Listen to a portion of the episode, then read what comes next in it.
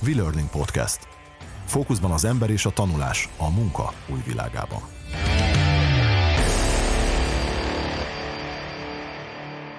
Hello, sziasztok! Sok szeretettel köszöntök mindenkit itt a V-Learning Podcast következő adásában. A mikrofonnál Buga Mihály és... Koltányi Gergely, sziasztok! És van egy vendégünk is. Wow! Szeretném bemutatni nektek Engelhart Márkot, aki az AEY, jól mondom? Igen, okay. jól mondod. AEY Guild, ez egy játékos közösségnek a társtulajdonosa, nem mellesleg egyébként NFT szakértő. Viszont nem a konzoljátékokról fogunk most beszélni, hogyha bárki arra gondolt volna, hogy játékos közösségnek vagy a társtulajdonosa, egy pár mondatban létszik, mutatkozzál be neki. Mit lehet tudni erről a játékos közösségről, miért lettél te NFT szakértő, és egyáltalán mi az Isten az az NFT? Na, Zseni. Uh, nagyon szépen köszönöm a meghívást. Uh, ahogy említették, Engelhardt Márk vagyok, nagyon üdvözlök mindenkit. Um, alapvetően az AY egy olyan play-to-earn guild, ahol olyan játékokkal játszunk, amiből kriptovalutákat lehet tulajdonképpen keresni. Tehát ezek olyan játékok, az óriási. ahol a játékok gazdasága kriptovalutára épül, és nagyon sok játékban vagy úgymond, amikor megkeresed ezt a kriptovalutát, akkor visszaköltöd a játékba, ezt nagyon sok játéknál láttuk uh-huh. már, ugye Fortnite-nál tudsz uh, saját skineket vásárolni, Valorantnál a fegyvered más színű tud lenni, Minecraftben vannak kardjai, stb itt jelenleg vagy ezt csinálod, vagy pedig sokan a közösségünkből kiviszik kriptotősdére, és eladják, és egyfajta havi bevételt szereznek ebből, hogy ők tulajdonképpen játszanak, és ezt mind a kriptó tette lehetővé, és a mi cégünk tulajdonképpen azt csinálja, hogy, és így lettem NFT szakértő is valamilyen szinten, hogy ezek a játékok nagyon gyakran NFT-kkel működnek, ezek az NFT-k igazából egy tulajdonjogot reprezentáló digitális eszközök, amiről mindjárt, később, mindjárt jobban kifejtem, hogy pontosan mi, um, és ezeket adjuk mi tulajdonképpen bérbe. Tehát kvázi úgy képzeld el a cégünket, mint hogyha így a, ebben a metaverzumban, amiről sokat hallhatatok, van ebben a nagy digitális világban, ebben mi egy olyan munkahely lennénk, akik megvásároltak nagyon sok eszközt, mint például taxikat, és kiadjuk embereknek, hogy taxizgassanak nekünk, és akkor ők ennek megtartják, amint keresnek, annak megtartják a 70%-át, és mi pedig a 30%-át uh-huh. kapjuk meg, és mindenki kriptót keres, úgyhogy mindenki boldog. Tehát nagyon, hogy já, já, csak hogyha jól, jól értem, Igen? tehát játszom egy játékkal, van egy karakterem, amit irányítok, megyek az erdőbe, megkeresem a málnát, tök Jó. mindegy.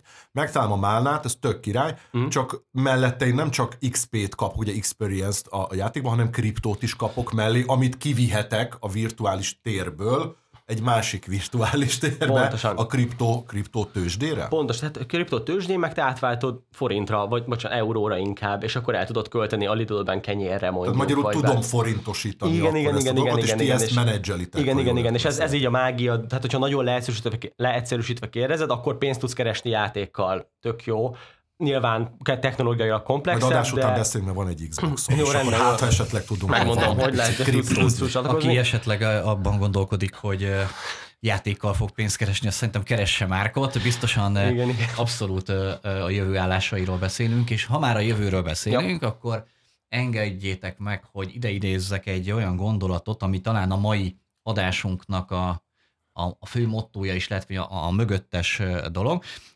William Gibson, a, a cyberpunknak az atya, mondta azt korábban, hogy a jövő már itt van, csak egyenlőtlenül van elosztva.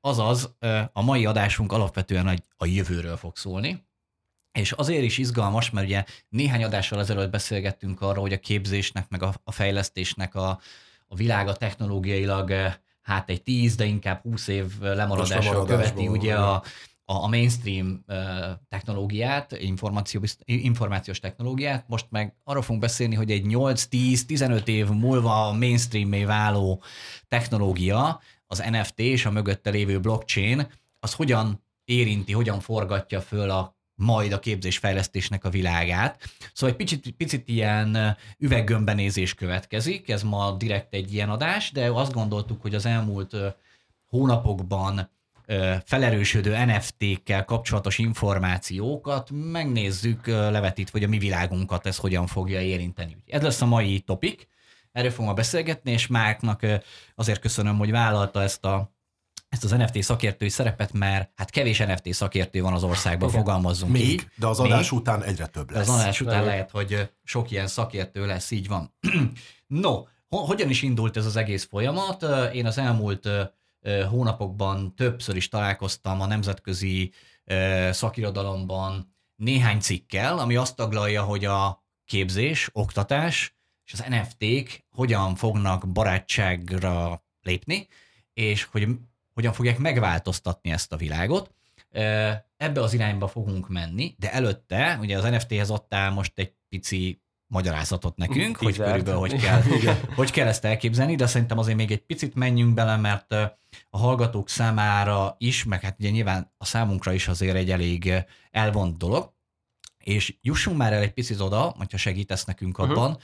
hogy az az egész kripto, blockchain, NFT világ, ez mit fog megváltoztatni a ma általunk ismert internetben, Jó. amin ugye az egész digitális képzési világ épülget, és hirtelen majd, ha jól értem, akkor szépen lassan, de kicseréljük a szőnyeget a, a világ alatt, ugye? Igen, igen, igen. igen. Ez, ez, ez, ez Nekem az egyik legmélyebb meggyőződésem, hogy ez fog történni, sőt, ugye nagyon sokan írnak is arról, hogy ez már most történik nálunk. Jelenleg, amiben élünk, ami, ami folyamatot megfigyeltünk a világban, az internetben legalábbis, az nyilván volt a web 1.0, különböző protokollok létrejöttek, Yahoo hatalmas nyertese volt, nem tudom, Google hatalmas nyertese volt a web 1.0-nak, tudta, tudsz mindent keresni, és, és elkezdtek az emberek ugye, ugye összekötődni. Web 2.0-nak nagy nyertese mondjuk egy Facebook, Netflix, a Google megmaradt nyilván Amazon, stb., akik egy kvázi centralizált hát hatalomként, vagy centralizált vállalkozásként, ők ugye nem tudom, adataidat kezelik, és kvázi az egész online létedet, az, az így náluk van az ő kezükben,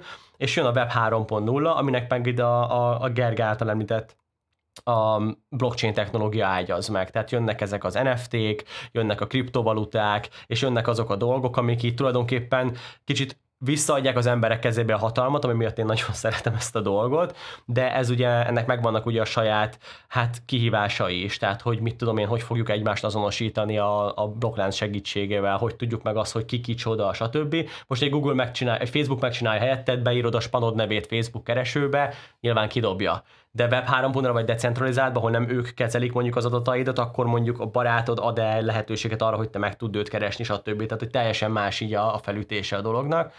És akkor, hogy elkezdtük már ezt így kibontani, akkor ugye a, a, ha web 3.0-ról beszélünk, akkor érdemes meg tudni, hogy mik azok az NFT-k, illetve az, hogy, hogy mi, mi, vált, mi, vált, mi, mi az, ami megkülönbözteti őket a, a mondjuk a kriptovalutáktól. Oké, okay, tök egyszerűen, mi, tehát a, a, hogy induljunk a, a mínusz egyről. Jó hogy uh, mi az NFT és a blockchain közötti kapocs? A, ugyanazt a technológiát. A blockchain, a blokklánc az a technológia erre a technológiára épülnek a kriptovaluták. Tehát úgy képzeld el, mint mondjuk a, a Föld, és mondjuk bármilyen házat építhetsz rá. És ez, tehát hogy a Föld a blockchain technológia, ezt teszi lehetővé, hogy arra egyáltalán építsél házat.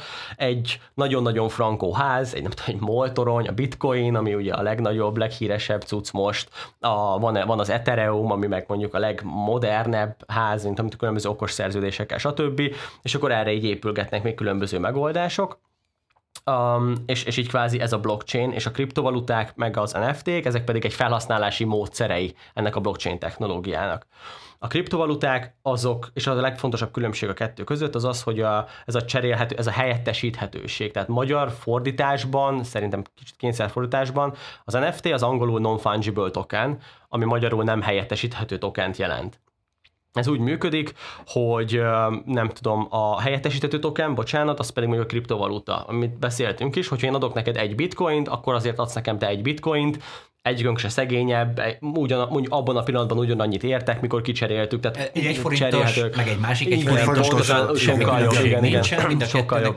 A pénzeknek alapvetően az értéke az, ami számít, nem pedig Persze, az egyedisége. Az NFT meg, ha jól értem, akkor gyakorlatilag nem az értéket, hanem pont az egyediséget azonosítja. Igen, és egy NFT tulajdonképpen bármilyen, bármilyen digitális eszköz, bármilyen digitális fájl lehet, bármilyen média fájl, egy zene lehet NFT, egy, egy kép lehet NFT, egy játékbeli eszköz lehet NFT, és azért fontosak ők, mert ők pontosan regisztrálják a tulajdonjogodat ehhez. Tehát ha te feltöltöttél, nem tudom, családi képeket és NFT-vé varázsoltad őket, akkor mindenki tudja, hogy azok a Misinek az NFT-i tulajdonképpen az hozzá tartozik, azt, hogyha valaki más fel akarná használni, akkor mondjuk, és ugyanazon a láncon szeretné, akkor nem tudja felhasználni, mert mindenki tudja, hogy az a tiéd, és te nem adtál mondjuk jogot hozzá, hogy mások felhasználják, stb. Ebbe a kontextusban egyébként az külön érdekes, amit mondtál, ugye, hogy a web 2.0-nak a nagy nyertesei, ugye Facebook, Google, Igen. stb. stb. kvázi az adatainkat kezeli ugye a bankunkon kívül, hogy, hogy ők viszont akkor ehhez szerintem baromi szkeptikusan állnak hozzá, hiszen nekik most pont ez a lényeg, hogy ők kezelik a mi adatainkat, nem az, ami a Web 3.0-nál kvázi a NFT-ben, ha jól értem, hogy ott meg mi kezeljük a saját jogosultságunkat. A web 3.0 az, az nagyon sok mindent meg fog változtatni, meg megváltoztat, ahogy az internetet használjuk ma. A web 3.0-ban az a saját identity, ez a decentralizált um, azonosítód neked, az, az igazából mondjuk azt, hogy egy tárca. Ez a tárca az, ami, ami a hozzá tartozó minden adatot, azt így, így, így nem tudom, tárol. Tehát, hogy milyen NFT-id vannak, mennyi kriptovalutád van, hova költöttél, mit költöttél, stb. És egy Web 3.0-ban tulajdonképpen ott már ezek a tranzakciók úgy, tehát hogy amikor, amikor egy tranzakció történik köztem és közted, akkor azt már a tárcák lefordítják arra a nyelvre, hogy, hogy mi megértsük, tehát látják pontosan azt, hogy mi történik a kettő között.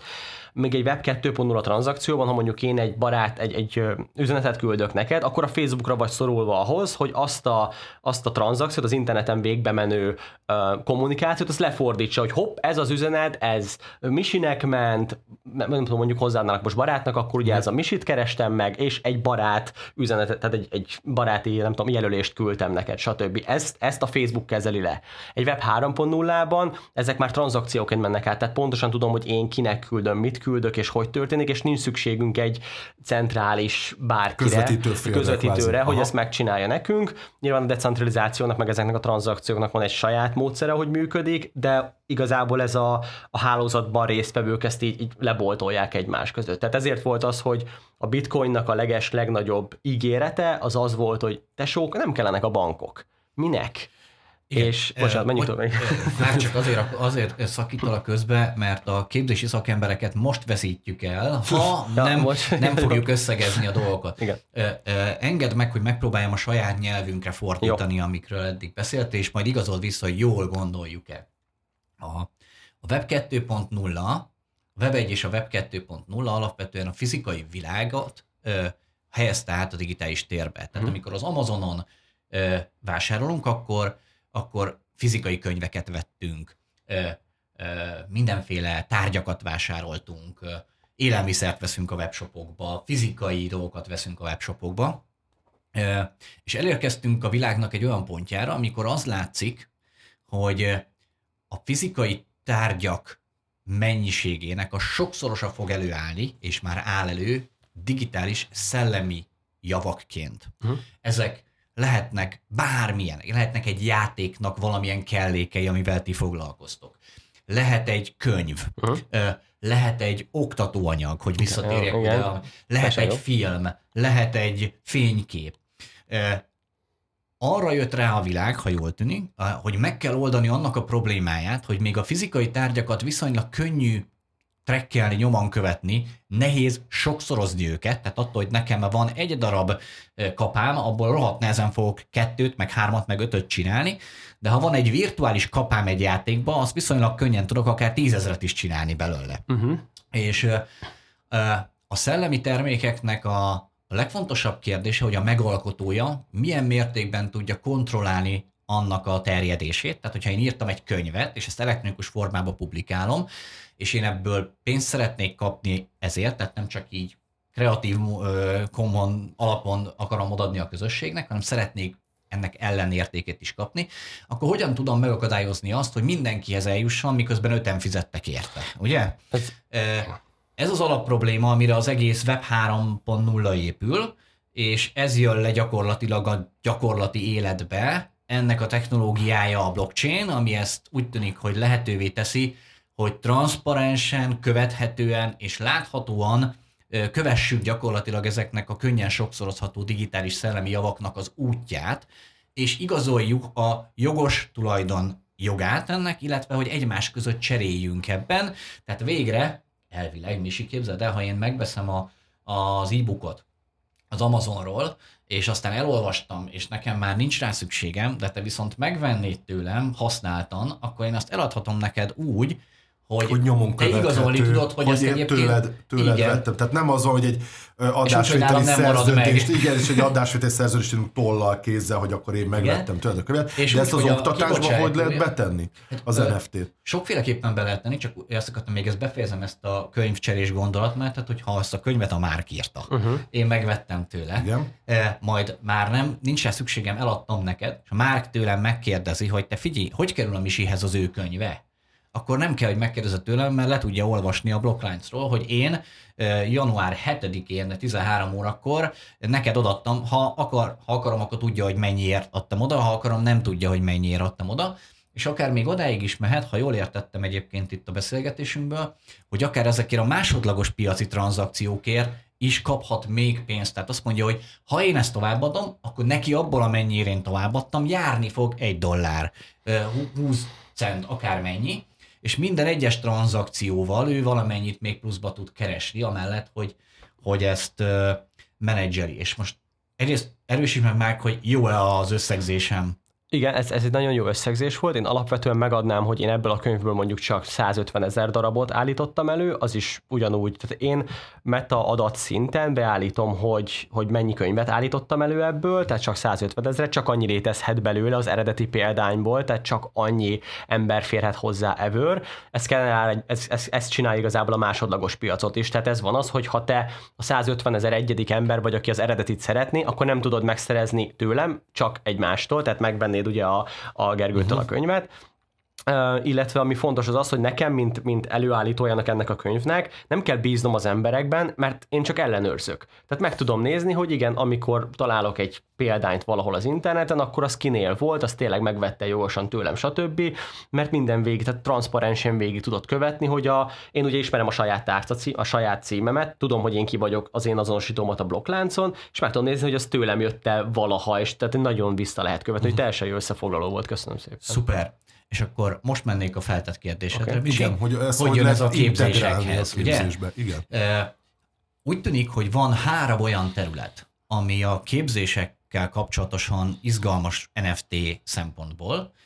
A három terület az úgy néz ki, hogy egyrészt a képzési eseményekre való digitális jogok, jegyeknek a, az egyediségének a követése. Mondok egy konkrét példát van egy webinárium. Márk tart egy fantasztikusan jó webináriumot arról, hogy én hogyan kereshetek pénzt azzal, hogy játszom, uh-huh. és azt mondja, hogy hát ő jó fej csávó egyébként, de hogy azért mégis kérne érte pénzt, hogy, hogy és, és azt mondja, hogy egy 20 fős webináriumot tart, 20 darab jegyet bocsájt ki, mindegyiket NFT formában.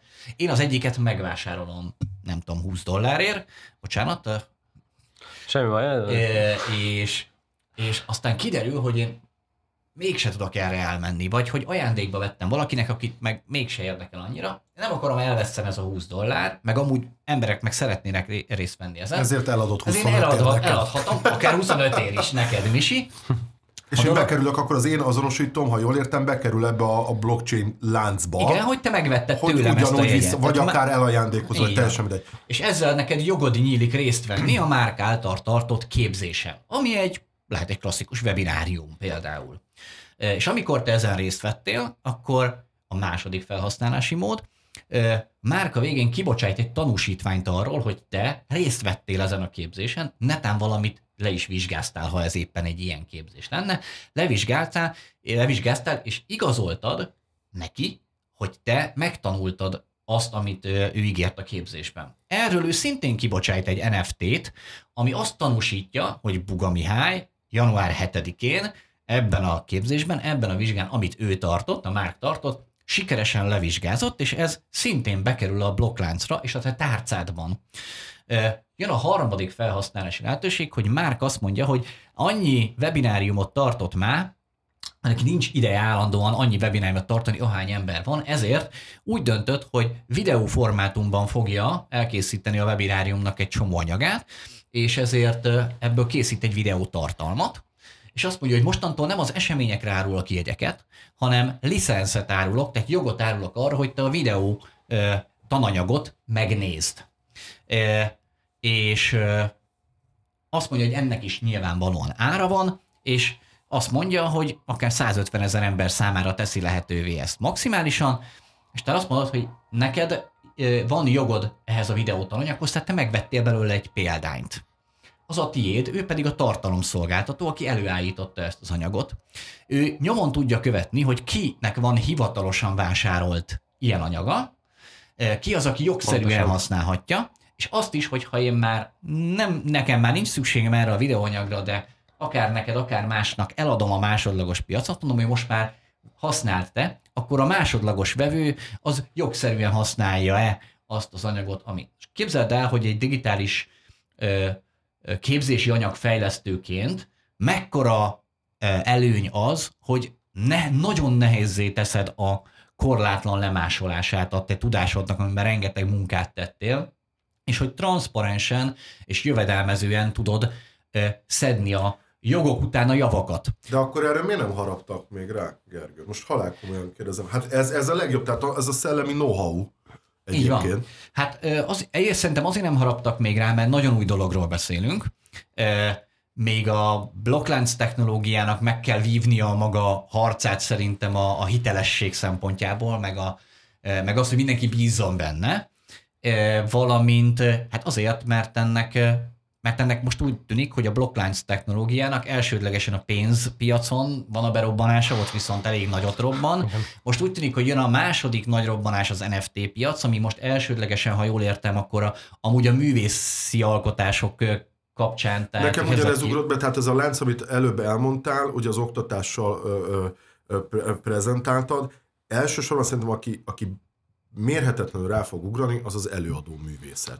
Tehát a jogdíjak. Az oktatás szerintem, és ugye a korábbi adásunkban beszéltünk, hogy egyelőre ugye az e-learninges dolgok, hát egyelőre a felhő alapú oktatással küzdenek, hogy próbálják, nem, nem is, hogy NFT még bevenni a dolgokba, de szerintem az oktatás az a második körben kell, hogy, hogy menjen. Ez alapján Hát, vagy a harmadikban, vagy a negyedikben, nem tudjuk, ez majd, az majd attól függ, hogy mennyire látnak például a tartalomkészítők ebben.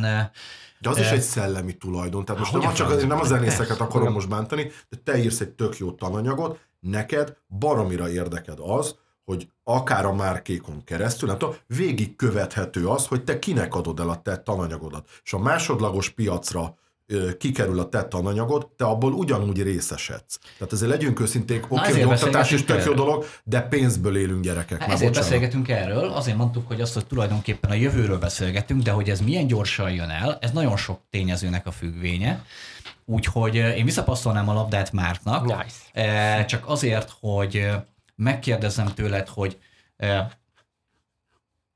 vannak azért ennek a technológiának, hogy így fogalmazzak, hátulütői, amiket ne, ne hallgassunk el, mert mindig minden technológiával kapcsolatosan jönnek a mondjuk úgy, hogy károgók, meg a, meg a kifogáskeresők, meg az ellenkezők, ez most egy gyönyörű szép képnek tűnik, úgy tűnik, de hogy hol vannak ennek a dolognak a hátulütői? Mik azok, amik szerinted ezt a, ezt a lehetőséget, ezt a majd, hogy nem digitális mennyország felé szépülő képet tönkre tudják tenni, vagy el tudják gáncsolni? Az első, amit mindig elmondok ezzel kapcsolatban, és vagy igyekszem hangsúlyozni, az az, hogy maga a blokklánc technológia, NFT-k és kriptovaluták, még a felhasználók gondolataiban is, meg szerintem technológiai szinten is a, a betárcsázós internetnek a korszakában van. Tehát ez olyan, hogy aki most panaszkodik róla, az ugyanazzal egyenértékű, mint amikor azon panaszkodtál, hogy a nem tudom milyen exe file az három hét, négy nap alatt jött le, ugye, amikor betárcsász az internettel. Vagy csak hogy, este tíz után lehetett Este tíz után, igen. Anyám vagy hogy, otthon, hogy este tíz után, mert már alszik, egy-kettő, akkor olcsóbb. Igen, tök mondtad, hogy alszik, aki az, arra panaszkodott, hogy azért nem használom az internetet, mert hangosan tárcsász be a modem, tudod, meg ilyenek. Igen, Tehát, igen, igen, itt, igen. itt, vagyunk most így kvázi ez a, ez a szituáció. Az NFT-knek jelenleg vannak azért egy hátulütői, és még pedig azért, mert kontextus nélkül még annyira nem értékesek. Ez a Metaversum Web 3.0 adja meg a kontextusukat tulajdonképpen. Tehát, hogy egy, egy tartalomnak a visszaellenőrzése az akkor érvényes, akkor jó, amikor már elértük azt a felhasználó számot, hogy már nagyon sokan használják.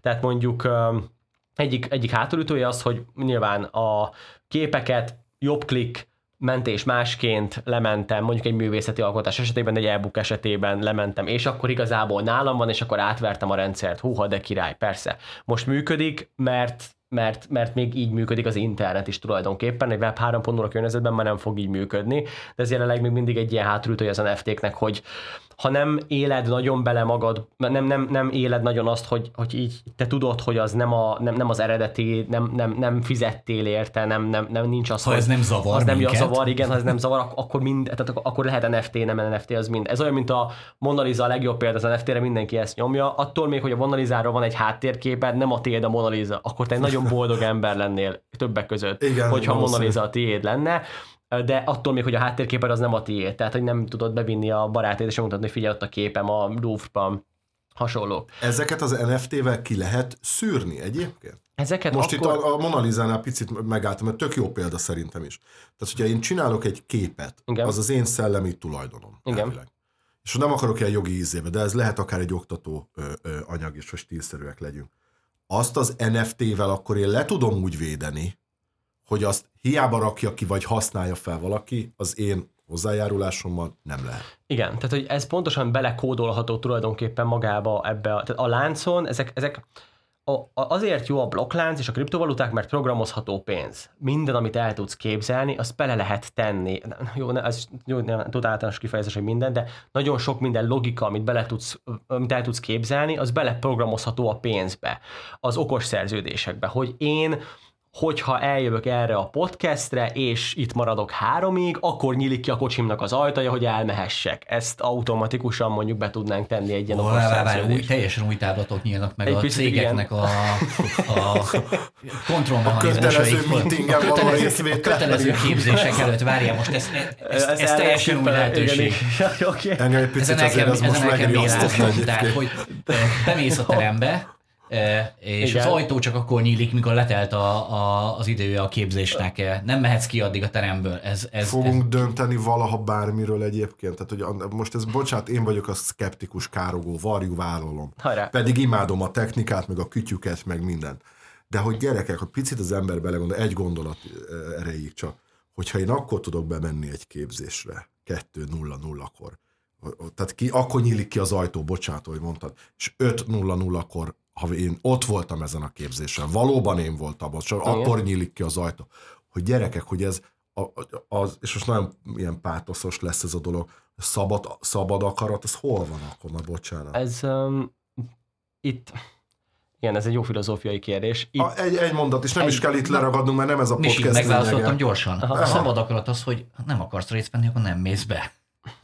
Köszönjük szépen, jogos, mehetünk tovább. Igaz, igaz, jogos egyébként. Egyébként általában igaz az a félelem, és én azt gondolom, ezt látom a, ezt látom az egész digitalizációval összefüggésben. Mindig azt szoktam mondani, amikor digitalizáció történik, akkor valójában egy dolog növekszik, egészen biztosan, és egy dolog fog nagyon megváltozni, a transzparencia. Uh-huh.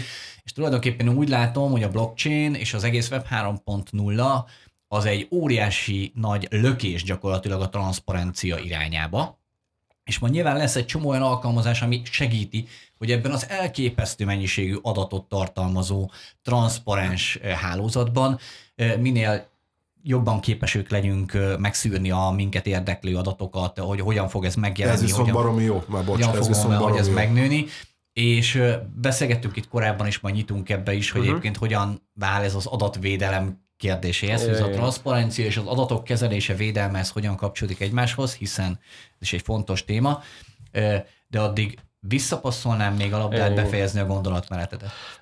Szóval ez a negatívum, azt, a negatívum az infrastruktúra jelenleg az még biztos. Egy, tényleg hiányzik ez a, ez a, ez a messz, ez a nagyon népes felhasználó tábor. Tehát, hogy most, ha képet csinálsz, és mondjuk valaki nem az Ethereum hálózaton, hanem mondjuk egy Solánán, egy-két különböző blockchain hálózatról beszélünk, akarja használni a képedet, ott még nem voltál regisztrálva, tehát nem tehát felhasználja úgy, ahogy akarja. Tehát most az, ez egy negatívuma. Egyik hát negatívum, nincsenek még összekapcsolva, nincsenek ha jól értem, a különböző uh-huh szolgáltatók, lánc szolgáltatók közötti igen. nincs információcsere. Decentralizált mind a kettő, de mondjuk egy Ethereum nem passzol még adatot egy, egy Solánának. Ez olyan, mint hogy azt mondanád, hogy ha a Facebookba betettél valamit, akkor arról a Google nem tud, mert a Google és a Facebook igen, között igen, nincsen igen, igen, információcsere. Pontosan, pontosan hasonló. Aha.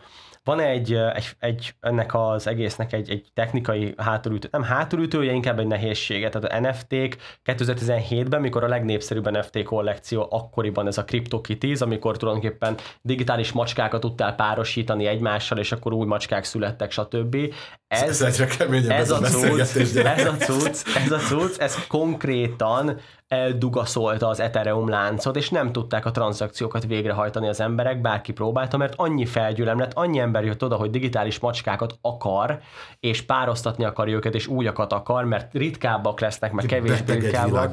Mert most erre iszok valamit. Igen, de, de, de, de, de, de, de, ha belegondolsz egyébként, és azért mondtam, hogy kontextusban, mert hogyha már úgy gondolkozol, hogy egyébként mondjuk Covid alatt sem nagyon hagytad el az irodádat, vagy a, a, az otthonodat, csak mondjuk WC-re mentél, és otthonról dolgoztál, mert digitális térben elérted az összes barátodat, az összes kollégádat, a mindenkit, meg Messengeren megbeszélted a barátnőddel, hogy mi a helyzet, meg a barátaiddal, hogy mi a helyzet, és összejöttetek, akkor erre tulajdonképpen már csak egy új réteg hiányzik, amikor egy, egy ilyen avatárod van, amit a Facebook most fejleszt nyilván, és hát elkezdett fejleszteni, amikor avatárod van egy digitális világban, és egy digitális világban neked digitális macskád van amúgy, mert oké, okay, be tudnád hozni a sima élő macskádat, és hogy akkor mutogass. a tamagocsit, nem? Amikor ilyen kulcs tartom de, van, de, de körülbelül ugyanaz tehát fú, tehát az kérdés az az, a nagy filozófiai kérdés, amikor azt mondtad te is, hogy, hogy ez elveszi a szabad akaratunkat, hogy vajon az, az emberiségnek evolúciója, hogy a technológia val együtt éljen, mert hogyha igen, akkor ez a technológia lehetővé teszi, és lehet, hogy tényleg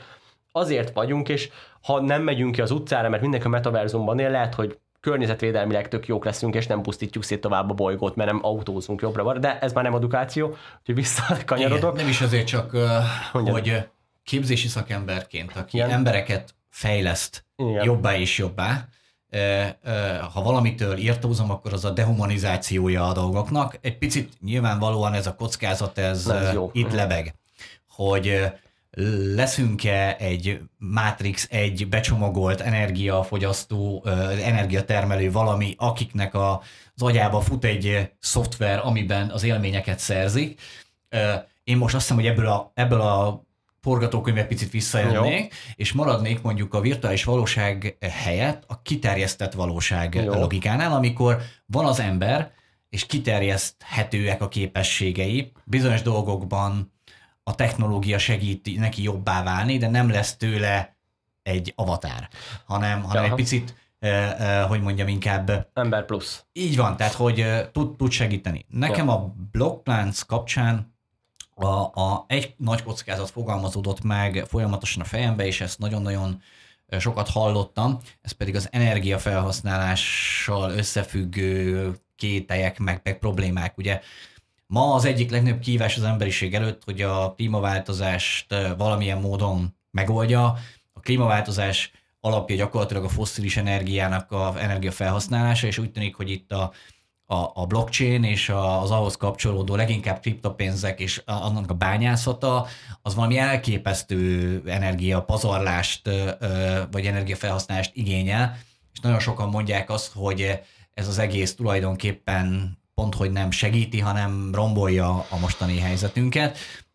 Tudsz nekünk abba segíteni, hogy hogy látod, te, mint NFT szakértő, illetve ennek a technológiának a szakértője, van, meg lesz megoldás erre az energia pazarlás, vagy energia, túlzott energia felhasználásra? Um, igen, um, ugye én úgy gondolkozom, hogy tényleg a rózsaszínködöt így elhessegetjük mindenki felől, hogy azt mindenki tudja, hogy jelenleg ezek a, a, ezek a jóváhagyási protokoll, ez a konszenzus metodológiája egy blokkláncnak, többféleképpen tud működni, és az úgynevezett proof of work, ami elvárja tőled azt, hogy a számítógéped megkeres egy adott számot, és akkor ugye ezáltal legenerál egy adott kulcsot, egy adott hash tulajdonképpen, ez, ez, ez most energiába kerül. Ez kicsit azért is találták ki nyilván, hogy, ne, tehát, hogy sokkal-sokkal több energiába kerüljön mondjuk feltörni ezt a rendszert, mint amennyi megéri. Tehát, hogy az, ez, ez kvázi ezért van, így jött létre ez a proof of work, és az, a láncok, az Ethereum és a Bitcoin jelenleg, a Bitcoinnak a, a blokk lánca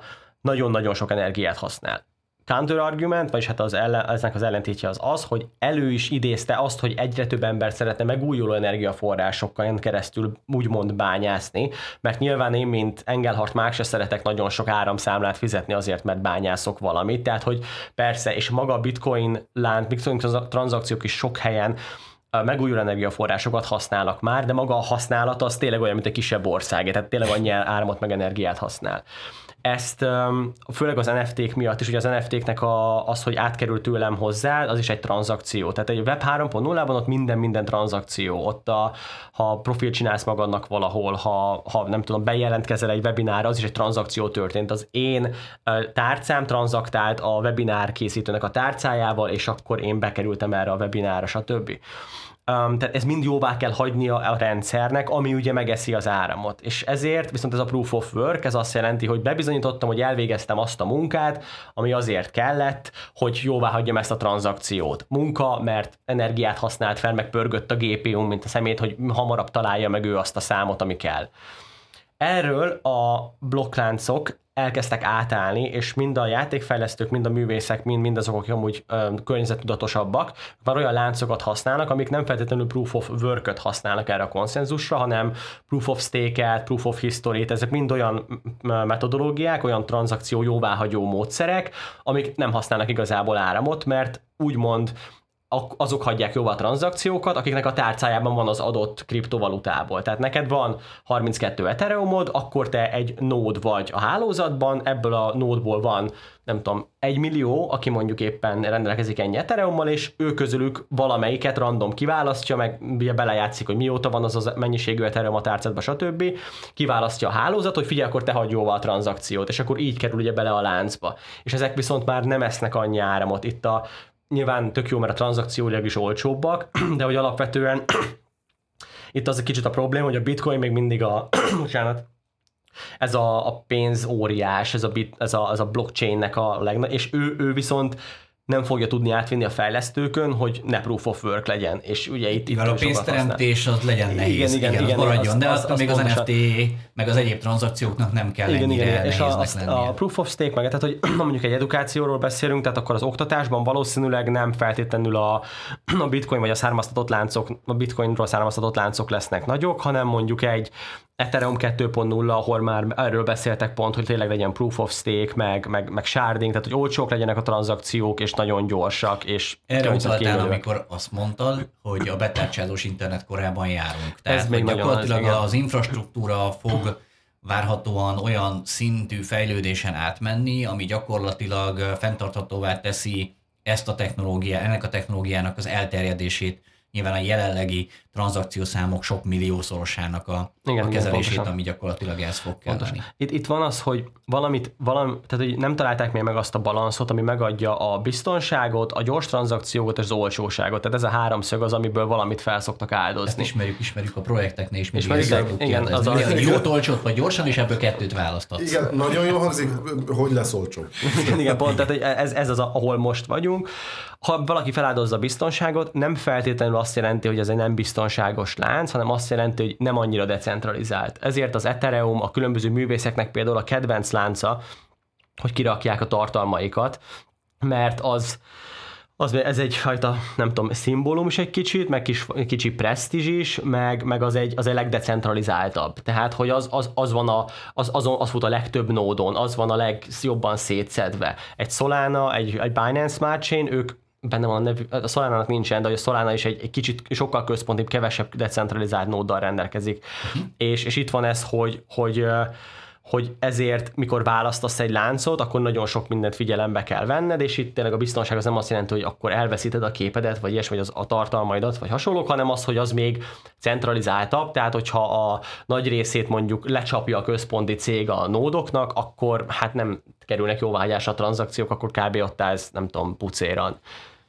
megint belecsúsztunk egy kicsit a technológiai Igen, kérdésekbe, és megint megpróbálnám összefoglalni Jó, a kérdésekre ott választ. Tehát úgy látod, hogy ha ilyen ütemben fejlődik a, az infrastruktúra, akkor, akkor ezek a ma még valid ö, problémák és akadályok és gátak, ezek viszonylag gyorsan ö, fel fognak oldódni, és egyértelműnek tűnik, hogy ez a fajta Web 3.0, ami, ami tranzakcióknak a sorozataként Igen. írható le. Ez, ez nagyjából elkerülhetetlenül jön, és leváltja a mostani internet infrastruktúráját, ami meg ugye a nagy giga csomópontoknak a dominanciáját jelenti. Igen, pontosan. pontosan. Oké. Okay. Véget ért az adásunk, ellenben a témát még úgy érzem, hogy illene egy picit boncolgatni, úgyhogy a következő adásban mindenképpen visszatérünk az NFT-k világában, tartsatok velünk akkor is.